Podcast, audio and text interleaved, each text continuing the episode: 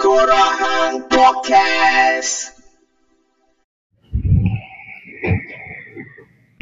Selamat datang Podcast. Welcome back to your favorite Bonfire Podcast with me, Haji Shah. This is episode 116.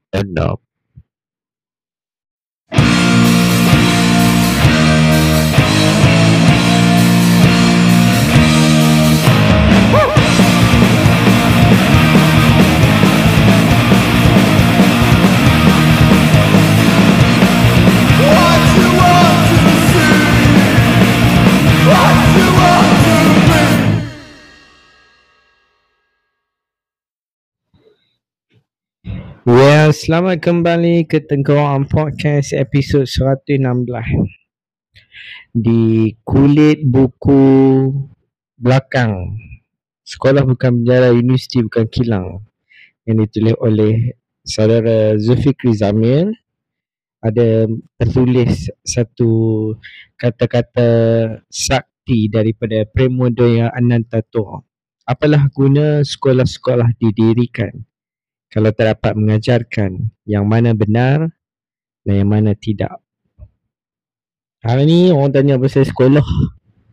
Uh, sekolah tak penting buat influencer. Influencer semua influencer kan Baru tu aku kata semua influencer pula Tak ada seorang tu kata sekolah tak bagi apa-apa kat dia lah Dan um, ayat apalah guna sekolah-sekolah didirikan kalau tak dapat mengajarkan yang benar dan yang mana tidak adalah sesuatu ungkapan yang mengembalikan persoalan kepada kita. Apa pasal kita pergi sekolah? Kalau hari ni yang ada manusia-manusia narsistik yang asyik duk cerita kehidupan dia susah payah dia dan hari ni dia umur muda tapi dia boleh pakai kereta idaman lelaki-lelaki yang berusia 40 tahun. Who give a shit, man? What kind of car you drive? Nobody give a shit. Tak ada siapa peduli benda-benda macam tu. Aku rasa lah. Ha? Sebab apa? Sebab sekolah ni bukan tempatnya untuk uh, orang kata apa? Sekolah bukannya tempat untuk melahirkan seseorang yang berjaya didefinisikan dengan berapa jumlah pendapatan atau kereta yang dipakai atau rumah apa yang dia duduk. Aku rasa bukan itu tujuan sekolah didirikan. Sebenarnya kalau kita tengok ungkapan Pramudia Anantatur ni, dia kata makna kata kita perlu persoalkan semula apakah jenis pendidikan yang sedang uh, diajar di sekolah-sekolah. Um, aku suka baca buku Zulfikri Zaman ni one of buku yang uh, merubah cara fikir aku lah salah satunya. Sebab apa? Sebab selama ini yang kita pergi sekolah yang kita ada. Macam aku sekolah dulu tahun 1992 masa tu aku jas satu. Sampailah tahun 2002 aku sekolah. Ungkapan algebra itu tak bermakna apa-apa untuk aku menyelesaikan masalah hidup aku sekarang. Ha? Uh, apa lagi? Persamaan kuadratik itu tak mampu digunakan untuk uh, mengurangkan tahap jam jalan raya ataupun sejarah-sejarah yang aku belajar dulu tidak mampu membentuk manusia-manusia hari ini menjadi seorang yang manusiawi. Cik, boyo benda banyak benda nak salahkan. Tetapi ini tak bermakna sekolah tak tak penting. Memang ada seorang influencer tu dia cakap, aku tengok pun dia dengan Andrew Tate Malaysia kan. Depa ni orang-orang yang konon je berjaya, ha, tak perlu sekolah pandai-pandai kan. Ha, sekarang dah mampu hidup mewah dan sebagainya. Sekarang adalah masa untuk depa yang oh apa yang depa buat uh, dulu ah uh, inilah resultnya dan depa lah antara orang yang susah dulu dan hari ini depa berjaya dan depa cuba untuk aku tak tahu sama ada mereka cuba untuk kita replicate cara hidup dia ataupun dia nak memberi motivasi kepada kita ataupun apa. Tapi yang penting, yang utamanya adalah beribu puluh ribu orang ingat deng- dengar mereka dan menjadikan kata-kata mereka sebagai seorang pedoman. Now, aku tak peduli pun influencer tu nak kata sekolah mungkin tak tak penting untuk dia sebab tak menjadikan uh, tak membantu dia dalam kehidupan dia. Tapi kita perlukan sekolah sebab sekolah ni untuk mendidik manusia supaya jadi seorang ahli masyarakat yang dapat bukan saja menerima tetapi banyak yang memberi. Kan? Aku aku ni memang mana hantar tak masa coach nak masuk sekolah kan tahun du, uh, 2019 aku rusing tau. Aku macam senang cerita macam aku tak aku tak berapa aku takut. Ha, sebenarnya aku takut nak hantar pergi sekolah. Sebab banyak benda lah. banyak benda yang aku takut kan. Aku takutkan keselamatan dia. Aku takut sekolah tak dapat bagi apa yang dia perlukan banyak lagi benda. Dalam satu masa tu aku pernah bercita-cita kononnya nak hantar. Aku tak pernah bercita-cita nak hantar sekolah international lah, mahal tu pun. Tapi aku pernah pergi tanya. Dan bila aku tanya setahun 20 ribu aku rasa macam nak terberak lah macam siapa siapa gampangnya pergi hantar anak dia pergi sekolah macam ni kan? Padahal ramai gila orang nak hantar sekolah macam tu. Tu satu hal which aku tak bermimpi. Tapi aku pernah terdetik untuk coach um, sekolah di rumah. Homeschool kan. Satu masa aku pergi sembang dengan Zamir ni. Kami ada usbuh kan. So bila aku sembang aku cerita lah masa tu coach nak pergi sekolah kan. Aku cerita. And uh, Zamir dah beritahu macam ni. Sekolah ni dia bukan kita pergi sekolah ni bukan pasal nak belajar matematik sangat pun. Ataupun kita nak belajar bahasa Inggeris ke apa ke bala semua benda tu. Tetapi di sekolah ni ada satu pendidikan luar biasa yang kita akan belajar untuk jadi manusia. Antaranya adalah supaya kita tahu bagaimana untuk bersosial. Itu satu.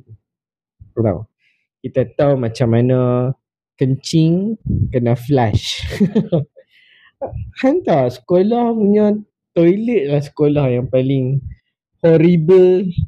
The most creepiest place yang kat dalam sekolah ni adalah toilet. Aku masih ingat bayangan-bayangan visual-visual zaman aku bersekolah dulu terhadap tandas sekolah. Sungguh mengerikan tuan-tuan sungguh mengerikan. Dia lebih mengerikan dan seram bila hang masa tu lah perut hang macam dah dia tak mau bertoleransi lagi. Dia nak keluarkan something supaya binatang yang nak keluar dari perut tu adalah melihat dunia ni. Tapi di dalam tempat yang sangat mengerikan. Itulah wajah tanda sekolah kan. Kemudian apa? Sekolah ni tempat untuk aku cakap tadi apa? Bersosial. Tu tempat ambil hang pakai toilet hang pandai basuh. Hang masa itulah Han mempraktikkan asas utama matematik iaitu lah bertukar urusan kewangan. Han beli pemadam kan? Han bagi lima upang madam tu anggar dua upang dapat beli tiga upang. Aku dah cerita lawak benda ni. Masa zaman aku sekolah dulu pak aku bagi aku zaman tu tu 92 pak aku bagi lima upang je. Duit uh, poket lima upang Ni bukan cerita sedih macam mereka tu tau. Macam influencer influencer tu cerita sedih hidup mereka sedih macam mana lah ni mereka bawa kereta apa kan. Fuck that. Ini cerita betul lah. Lima upang pada zaman tu adalah seringgit lah. Tahu, lima upang pada zaman tu seringgit lah. Tidaklah mewah, tidaklah susah sangat. Syukur. Tak ada lah susah sangat. Ada juga duit untuk beli. Tapi cerita ni yang pun dengar ni. Aku nak beli donat. Buat aku cakap macam ni. This is lima pang dia kata. Okay. When you buy donut. Donut harga kat kantin sekupang. You will get the balance. Dia cakap. So maksudnya aku tak ingat sama pak aku abang balance tu apa uh, berapa upang. Balance lima upang tu nak upang dan empat upang ni. Aku tak ingat tu.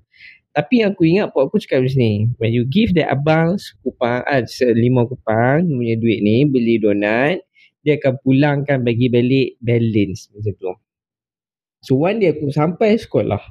Aku sekolah tengah hari, sesi tengah hari macam tu. Bila aku sampai sekolah, benda pertama aku pi adalah untuk pergi beli donat tempat pertama aku pergi di kantin donat. So aku duduk lah kat situ aku ber- cakap abang saya nak donat. Aku tunjuk lima pang dia. So abang tu masuk donat punya banyak. Lima biji. Dan aku ingat donat pada zaman tu ya Allah ya Rabbi. Tak perlu kuasa viral untuk nak jual donat tu. Dengan gebu, dengan besar. Ha, bulat elok, ada lubang kat tengah. Dia masuk plastik. So dia bagi aku. Aku yang pegang donat tu tapi bukan itu yang aku cari sebenarnya. Aku tengah cari aku tengah tunggu duit pulangan. Aku just nak tengok what happened with that transaction. Apa yang pak aku cakap betul ke aku bagi duit dan aku dapat pulangan balik. Aku dapat baki balik. Aku tunggu tak dapat dapat eh, lama gila lama sampai aku sendiri dan aku tak cakap apa-apa kat abang abang tu pun tak cakap apa-apa aku abang awak anak apa lagi apa kan tak sikit pun dia tak cakap aku tu tau. Dia teng- dia dia nak urusan jual beli kat kantin lah. Aku masa tu macam tu. So aku tu dia donat balik kan. Tak dapat. Aku tak tahu. Dan sejak itulah permulaan hubungan aku dengan matematik yang sungguh dahsyat. Allah. So yang lainnya adalah aku rasa di sekolah juga mengajak kita untuk hmm, selain daripada berkawan. Hang kena face dunia uh, reality dunia yang sangat kejam ni kau tahu ama ama hang kena belajar macam mana nak protect diri hang ama macam hang atau uh, ataupun hang nak ignore benda pelik-pelik uh, benda-benda yang menjengkel hang tau. Hang nak uh, nak elakkan uh, apa um, bagaimana hang nak uruskan diri hang dengan perkara-perkara yang tak suka mama ah, itu salah satu. Ataupun bagaimana hang nak absorb something secara ramai-ramai. Macam mana nak membina kepercayaan membina hubungan kan? Itu adalah di sekolah dan aku juga percaya sebenarnya sistem sekolah kita aku bila tengok coach speak sekolah aku tak rasa banyak yang berubah tahu Walaupun begitu, kadang bila aku tengok cikgu-cikgu kan bersungguh ajar anak aku dan anak-anak orang lain, aku rasa masih ada harapan tentang pendidikan. Walaupun kita semua tahu pendidikan ini adalah kuasa besar dia adalah yang menentukan apa-apa tentang sistem pendidikan itu sendiri adalah kerajaan dan kita demand benda tu sebagai taxpayer kan kita demand, kita berhak untuk demand benda yang lebih baik. Sampai hari ini, pendidikan adalah sesuatu hal yang sangat mencemaskan dan seolah-olah tidak ada directions. Kita kena faham tu satu. sebab sebab apa? Kalau lah macam Pram, Pram cakap tadi, kalau lah sekolah-sekolah ini didirikan tapi tak dapat mengajarkan anak-anak tentang perkara yang baik atau yang perkara tidak baik. Bagaimana anak-anak ini bila dia keluar untuk menjadi seorang manusia yang tidak mengenal kelas. Yang tidak uh, bukan bukan tidak, yang tidak mengenal kelas satu. Yang tahu bahawasanya jurang kaya dan miskin itu adalah musuh utama. Kedua, yang ketiga adalah bagaimana dia keluar untuk menjadi seorang yang dapat mengkontribusi kepada masyarakat. Aku setuju kalau orang cakap sekolah hanya didirikan kepada warga yang bakal disembelih oleh uh, yang yang akan menjadi lembu-lembu gemuk yang bakal disembelih oleh kapitalis-kapitalis. Aku percaya juga benda tu.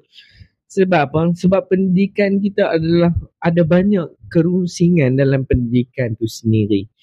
Tetapi kita tidaklah sampai menganggap sekolah itu tidak penting. Aku percaya bila sekolah, kalau dalam usbuh siri lepak aku bersama kawan-kawan, adanya Zamir, adanya Shazrin, adanya Matt dan kadang-kadang ada editor Fazalah. Kami selalu bercakap tentang isu pendidikan ni. Macam contoh eh, berapa orang pada kita tahu sebenarnya di Selangor, negara yang termaju di Malaysia ini ada lebih 50,000 anak-anak yang tak dapat membaca. Shit man. Aku tengok apa yang ke, apa yang ahli parlimen hang buat dekat parlimen yang duk bincang apa sangat sampai depa boleh lupa yang ada bukan lupa depa boleh menutup mata. Sebenarnya depa ada dosa yang depa pikul ada 50,000 anak-anak yang tak dapat membaca. Dan disebabkan itu tuan-tuan dan puan-puan walaupun keputusan SPF saban tahun menunjukkan oh katanya kita memang power budak-budak kita okey banyak yang dapat A kan tetapi realitinya ini aku lupa sebenarnya ini fakta yang fakta yang betul dan hampa patut cari dia kata walaupun macam tu kalau kedengaran yang sangat muluk-muluk yang best-best ya kan tetapi ramai anak-anak yang tak mengat jumlah anak-anak yang tak ambil seat SPM tu lagi ramai. Dan ini disebabkan banyak faktor dan salah satu faktornya fucking shit dia tak boleh baca. Jadi dia tak boleh baca. Dia nak kata what the f- what the fish? Kenapa aku nak kena pergi jawab soalan? Faham tak?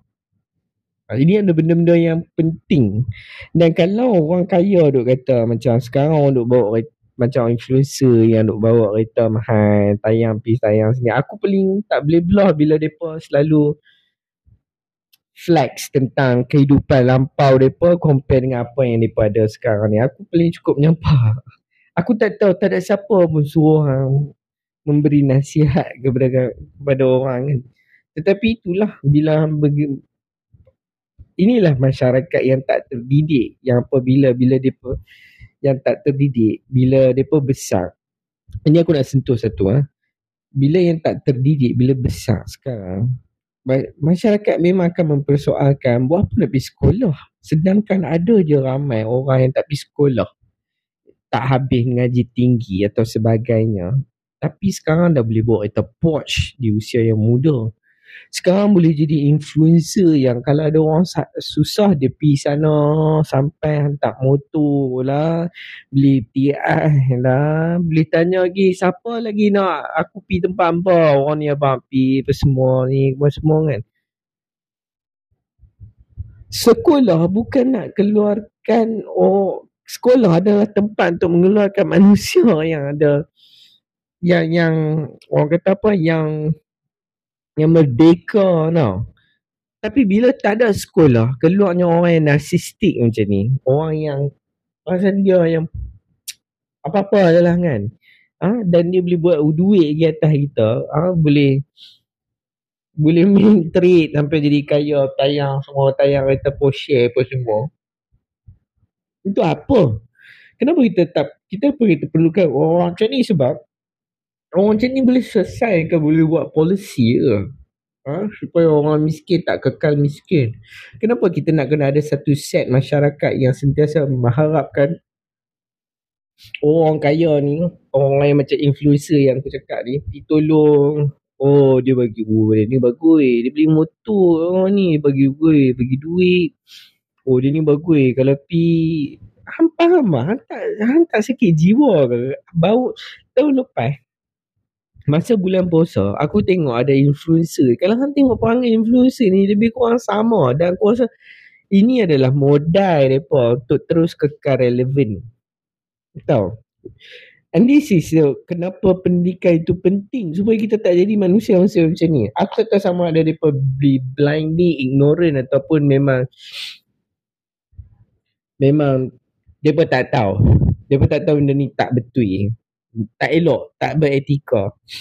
Aku dah tengok bulan puasa hari tu ada seorang influencer ni dia main dia buat video dan happen to be orang mangsa dia tu adalah kawan aku sejak sekolah. Aku dah lama tak jumpa dia tapi dia aku tahu dia kawan aku. Dia main kawan aku ni meniaga kuih bulan puasa.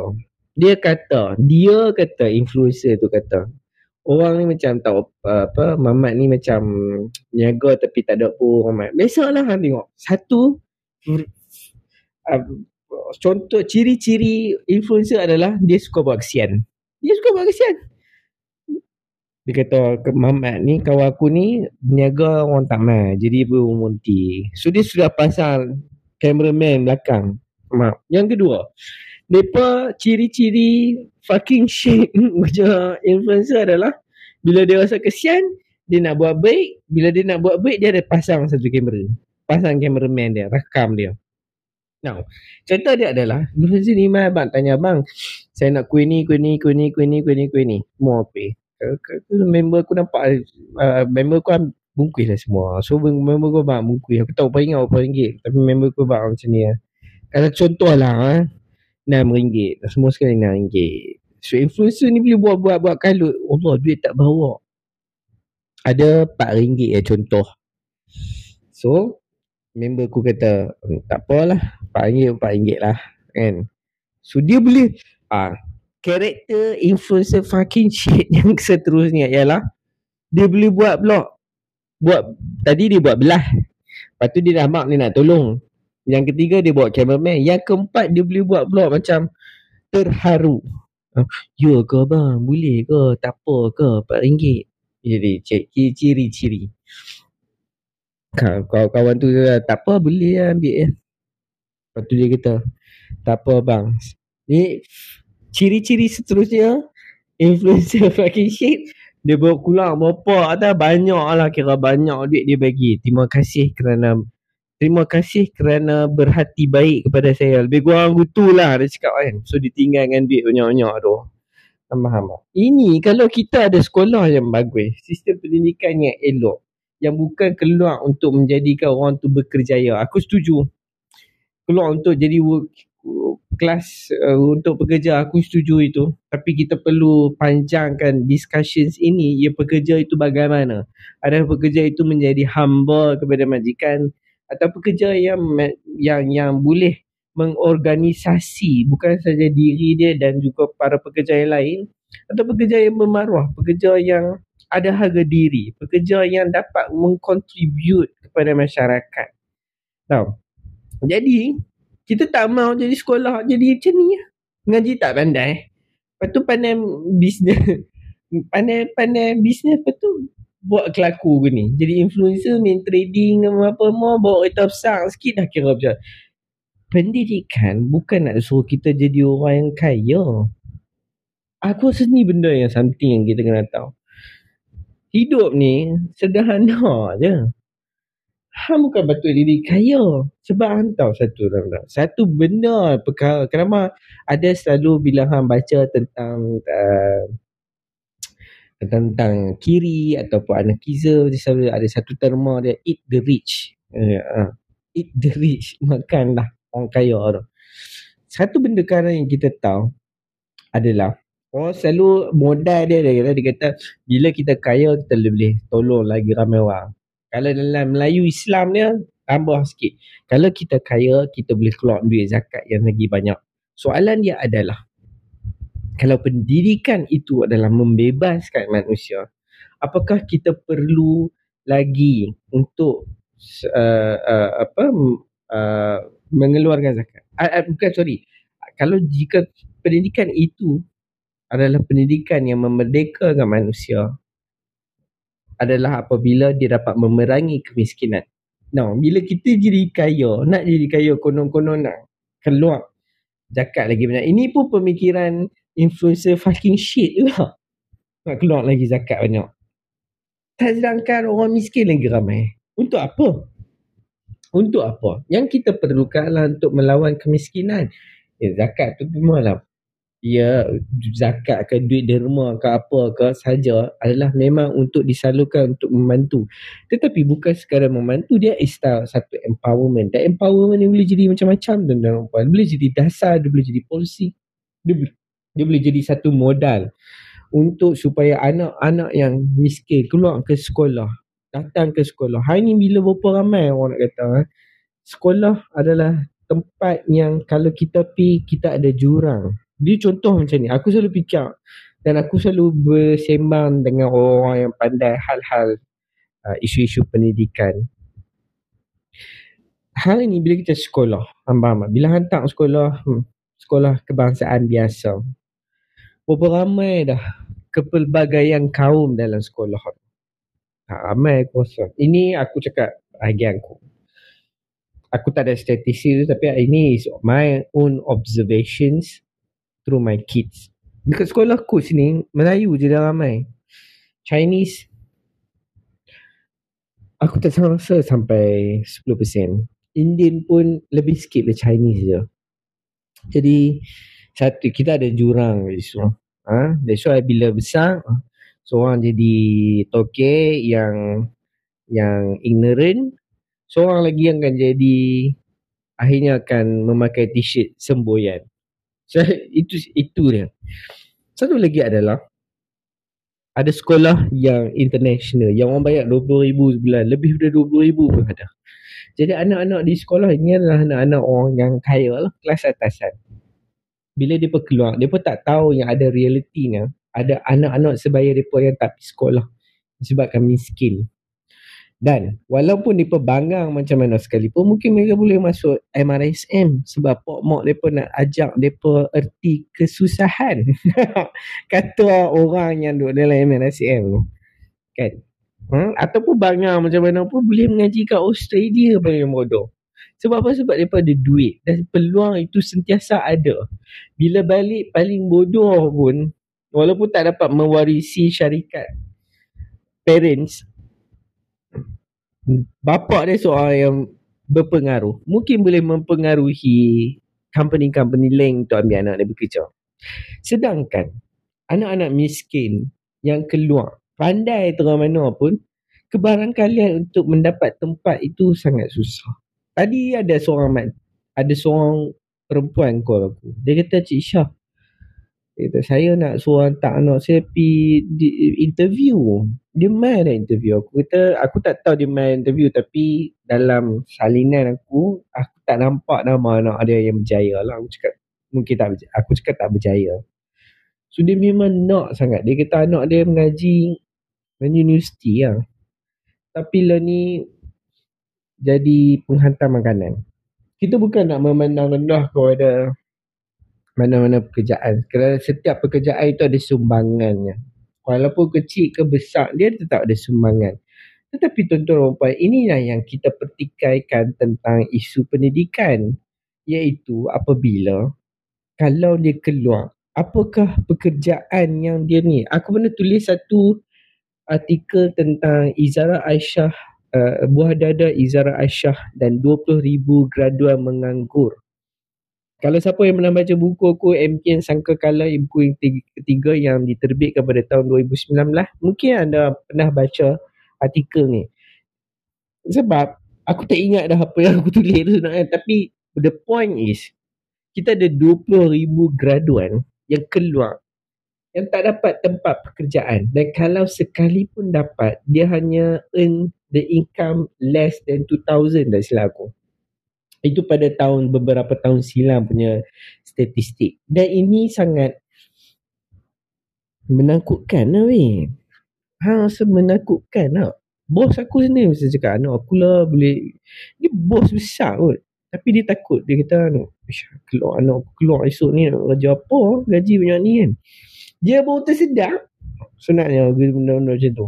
Jadi, kita ni, satu pen, kalau nak abang sekolah tu tak penting aku rasa tak. Dan dan aku percaya sekolah adalah yang tumbuh dalam satu komuniti harus di pekerjakan oleh komuniti itu sendiri. Biarlah orang-orang pendidikan yang menentukan arah sistem pendidikan, apa yang perlu diajar.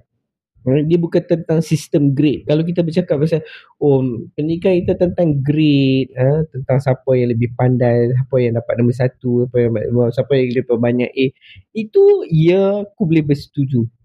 Kerana di akhirnya mungkin bukan grade tu yang penting. Bukan tentang persaingan tentang siapa yang menang siapa yang tewas. Tetapi tentang siapa yang akan menjadi keluar daripada pintu pagar sekolah tu jadi jadi manusia. Kita tak mau keluar ha, jadi balung jadi hak berkelai tepi jalan tunggu orang jadi orang yang ignorant jadi orang yang racist tak tahu hala jadi orang yang tak berilmu ha, jadi orang yang kerja uh, dan tak mampu berkata apa-apa. Amal masuk sekolah. Kita tak mau benda macam tu. Jadi nak kata sekolah tu tak sekolah tu tak penting kau. Dia mungkin tu tak penting untuk dia lah. Ha, dia tak penting untuk dia mungkin dia nak orang kaya ke apa. Tak tahu. Wow. Tak penting. Ya, tak penting. Apa? Aku tak tahu lah hidup dia macam mana. Kan? Not being judgmental tapi aku, cuma apa yang kita nak sembang mal- malam ni aku tengah rekod malam. Sekolah itu memang penting. Tetapi untuk mengkritik sistem pendidikan itu jauh lebih penting. Dan menganggap ada dulu kan orang cakap sekolah di jalanan. Yalah memanglah sekolah di jalanan tu subjek lain. Hang belajar tentang benda-benda yang mungkin tak belajar di sekolah. Tetapi di sekolah ni bagi aku adalah untuk menghasilkan seorang manusia menjadi seorang manusia yang betul, yang sejati. Yang bukan keluar yang hidupnya tentang persaingan menjadi seorang narsistik. Ha? Yang yang asyik nak tarbiyah orang je. Asyik nak abang dia je yang macam mana dia buat. Habis nak abang dia saja yang kerah. Dia saja yang tak pernah teriak. Faham? Kita tak tahu benda-benda tu semua tuan-tuan. Kita nak manusia yang keluar ni adalah manusia yang tidak ignorant tau yang tak yang yang apa ya yang tahu dunia ni macam mana. Kalau manusia sistem ham faham tak? Kalau seorang tu keluar dari sekolah atau universiti dia keluar yang dia tahu realiti sebenarnya dunia ni bagaimana. Ham bagaimana kaya dan mis, jurang kaya dan miskin ini adalah benda yang boleh di di di dilawan. Ha? bagaimana sistem rasism itu boleh dilawan.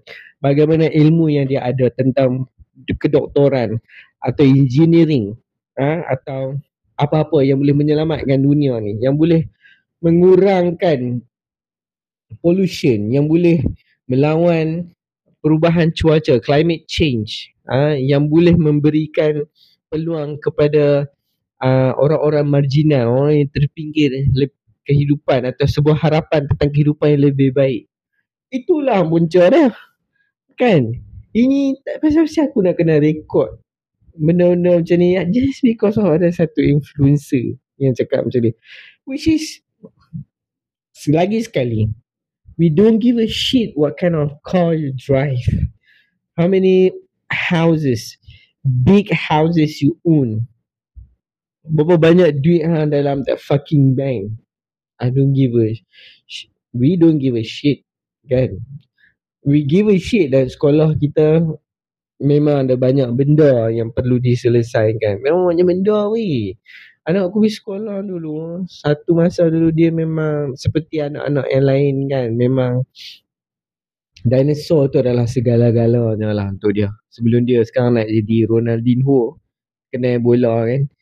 Dulu dia pernah nak jadi ahli akriologi patologi eh patologi ke apa ah, yang duk cari dinosaur. Dia pernah mencerita-ceritakan sebab dia suka sangat uh, apa uh, dinosaur. Sehinggalah sampai satu satu ada seorang ustaz ke kat sekolah dia cakap dinosaur tak wujud. Down dia weh down.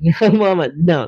Dan kita nak kena fikir macam mana hari ni cikgu sekolah ataupun whatever title yang dia ada. Boleh cakap sekolah dinosaur tak ada Habis tu tulang tu apa? Tulang ayam dulu ke apa belakang rumah. Okay. Itu saja untuk kita sembang pada episod 116 ni. Harapnya Tengkorak Podcast boleh keluarkan lagi episod-episod yang baru yang lebih yang lebih merapu. Uh, terima kasih kerana mendengar. Hari ni dah sampai 90 hari lebih. Palestin masih lagi Gaza masih lagi berdarah. Kita Kadang-kadang aku fikir kan Kadang-kadang lah Aku selalu ada Satu pemikiran yang aku fikir perang ni sebenarnya bukan bukan, bukan mengangkat senjata yang boleh selesaikan. Dia adalah tentang sebab kita hidup zaman moden kan. Eh, dia adalah tentang polisi atau dasar atau kuasa yang boleh yang boleh menghentikan segala bentuk penjajahan ni. Tapi kadang-kadang bila dia fikir dah 90 hari lebih. Dah 22 ribu mati. Hampir 9 ribu ke 10 ribu yang mati tu adalah budak-budak. Berapa ribu lagi yang berapa juta lagi yang hilang tempat tinggal. Berapa ramai anak-anak yang tak ada ibu bapa. Berapa ramai anak-anak yang hidup dia kini, kini kaki dah tak ada. Berapa ramai lagi isteri yang kehilangan suami. Berapa ramai suami yang kehilangan seluruh keluarga dan harapan untuk terus hidup. Kadang-kadang aku fikir terkadang hanya terkadang cinta mungkin hanya akan bertumbuh saat selosong senapang itu berbunyi. Terima kasih kerana mendengar tengok podcast episod 116. Uh, love your family, love your friends, die laughing. Tinggalkan bullshit, dengarkan the real shit. From the river to the sea, Palestine will be free. Jumpa lagi. Bye. Tinggalkan bullshit, dengarkan the real shit Tengok Podcast for life.